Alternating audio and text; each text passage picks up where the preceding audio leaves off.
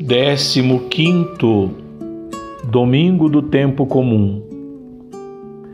Hoje meditaremos o capítulo 6 do Evangelho de São Marcos, versículo de 7 a 13.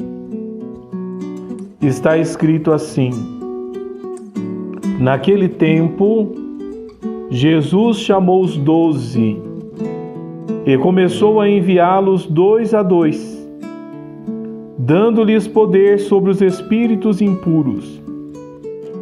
Recomendou-lhes que não levassem nada para o caminho, a não ser um cajado, nem pão, nem sacola, nem dinheiro na cintura. Mandou que andassem de sandálias e que não levassem duas túnicas. E Jesus disse ainda: quando entrardes numa casa, ficai ali até vossa partida. E, e se em algum lugar não vos receberem, nem quiserem vos escutar, quando sairdes, sacudi a poeira dos pés como testemunho contra eles. Então os doze partiram e pregaram que todos se convertessem. Expulsaram muitos demônios e procuraram e curaram numerosos doentes, ungindo-os com óleo. Caros irmãos e irmãs no Senhor, Jesus começou a enviar os apóstolos. É o começo da missão apostólica o envio do primeiro grupo de missionários que se estendeu até nos dias de hoje. Até agora, tinha sido somente ele, Jesus, a pregar o reino. Os discípulos o seguiam, escutavam e aprendiam. Agora são enviados, isto é, ao pé da letra, tornam-se apóstolos. De ouvintes, de aprendizes, começam a ser anunciadores. É um prelúdio do tempo da igreja, entendido como tempo de missão. O Evangelho de São Marcos encerra-se com uma cena que lembra, embora com maior solenidade, o momento fixado pelo trecho de hoje. Ide por todo o mundo e pregai o Evangelho a toda criatura. A pequena missão, as vilas da redondeza, anuncia a grande missão até os confins da terra. Este fato uh, se reveste de importância capital, sobretudo do ponto de vista teológico. Nasce aqui a tradição apostólica, graças à qual a onda da pregação de Jesus chegou até nós, até mim e até você. Segundo São Clemente Romano, os apóstolos foram enviados a levar a boa nova de Jesus Cristo. Jesus Cristo foi enviado por Deus. Cristo, portanto, vem de Deus e os apóstolos vêm de Cristo. Cheios do Espírito Santo, eles foram anunciar a boa nova e a aproximação do reino de Deus. Mas vejam, irmãos caríssimos, Deus continua falando Deus continua escolhendo profetas. Deus continua dirigindo seu chamado ao mundo, a cada pessoa. Se escutarmos com atitude de fé a palavra santa, se na oração nos abrirmos aos seus apelos, se estivermos atento, atentos ao que ele nos fala no nosso coração, descobriremos que o Senhor também nos chama e nos envia.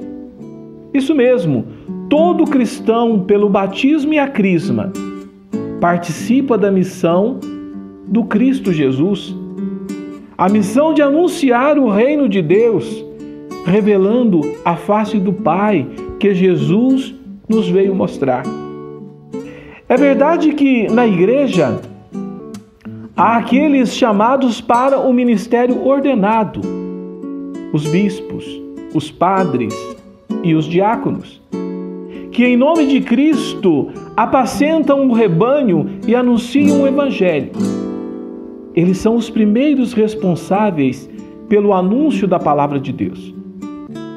Mas todo o povo de Deus, todos os batizados e crismados, cada um de nós tem a missão de falar em nome do Senhor, em nome de Cristo. Temos a missão, tem a missão de levar a luz nas trevas, a paz nas tensões e angústias, a esperança no desespero, a vida nova nas situações de morte. Somos todos um povo de profetas. Se nos calarmos, se nos omitirmos, seremos culpados de escondermos e sufocarmos a palavra do Senhor, de que o mundo tanto, tanto necessita. Aqui cabe um urgente exame de consciência. Quantas oportunidades temos de falar de Cristo, de anunciar a Sua vontade e o plano de Deus, de dar testemunho de seu amor e da Sua presença, e nos calamos, nos omitimos, como se Cristo não fosse uma questão nossa. Parece sempre que Ele é uma questão, é uma responsabilidade do outro, mas não é uma responsabilidade nossa, minha, sua, de cada um de nós. Quantas vezes somos cristãos cansados, cristãos omissos, cristãos acomodados? Os pais têm anunciado Jesus a seus filhos, têm sido seus primeiros evangelizadores e catequistas, têm rezado com eles, têm procurado levá-los à igreja. Marido e mulher tem sido um para o outro um sinal de Deus, uma palavra e uma presença de Cristo? Tem preocupado construir o lar como um sinal do reino de Deus? E os jovens cristãos? Tem sido sinal de nosso Senhor no mundo em que vivem? Tem feito e vivido as várias experiências da vida como discípulos de Cristo? Não esqueçamos que nós somos os profetas, nós somos os enviados do Senhor. É esta a primeira lição que hoje a palavra de Deus nos dá.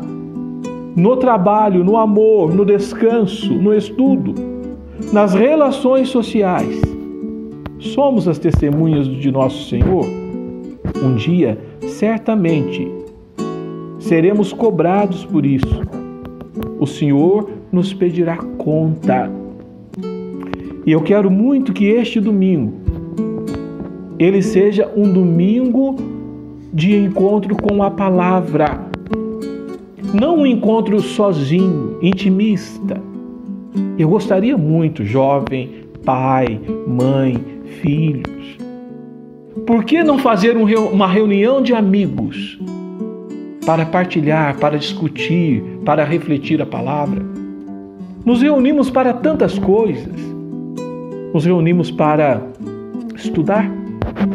Nos reunimos para o churrasco, para o futebol, para vermos um filme. Daí você poderia dizer, padre, mas como que nós vamos nos reunir uma vez que estamos em tempo de pandemia? A orientação da Secretaria de Saúde, mesmo da igreja, é que não haja reuniões para que o vírus não se espalhe. Meu caro, por favor, você tem as redes sociais. Quantos encontros nos têm acontecido, não tem acontecido através dos, dos diversos mecanismos é, online? Provoca os seus amigos. Ô oh, meu irmão, vamos discutir um trecho da palavra hoje? Talvez ele vai dizer para você, mas eu nem vou na igreja. Você fala, não tem problema. Eu quero ouvir a sua opinião. Vamos partilhar junto. Aí na catequese em casa, às vezes tem sempre aquele membro que nunca participa. Diga para ele hoje assim, ó, esse domingo eu queria muito que você sentasse aqui conosco. Se você não quiser falar, não fale, mas vem rezar conosco, você é importante para nós. A palavra é para você também. Sabe, gente, nós temos meios, nós temos recursos. Às vezes falta-nos tomar a decisão, dar o primeiro passo. Faça isso. Ajude que esse domingo seja um domingo da palavra, em casa, com os amigos e, obviamente, é, celebrando a Eucaristia no horário que você achar melhor para você. Deus te abençoe em nome do Pai, do Filho e do Espírito Santo. Amém.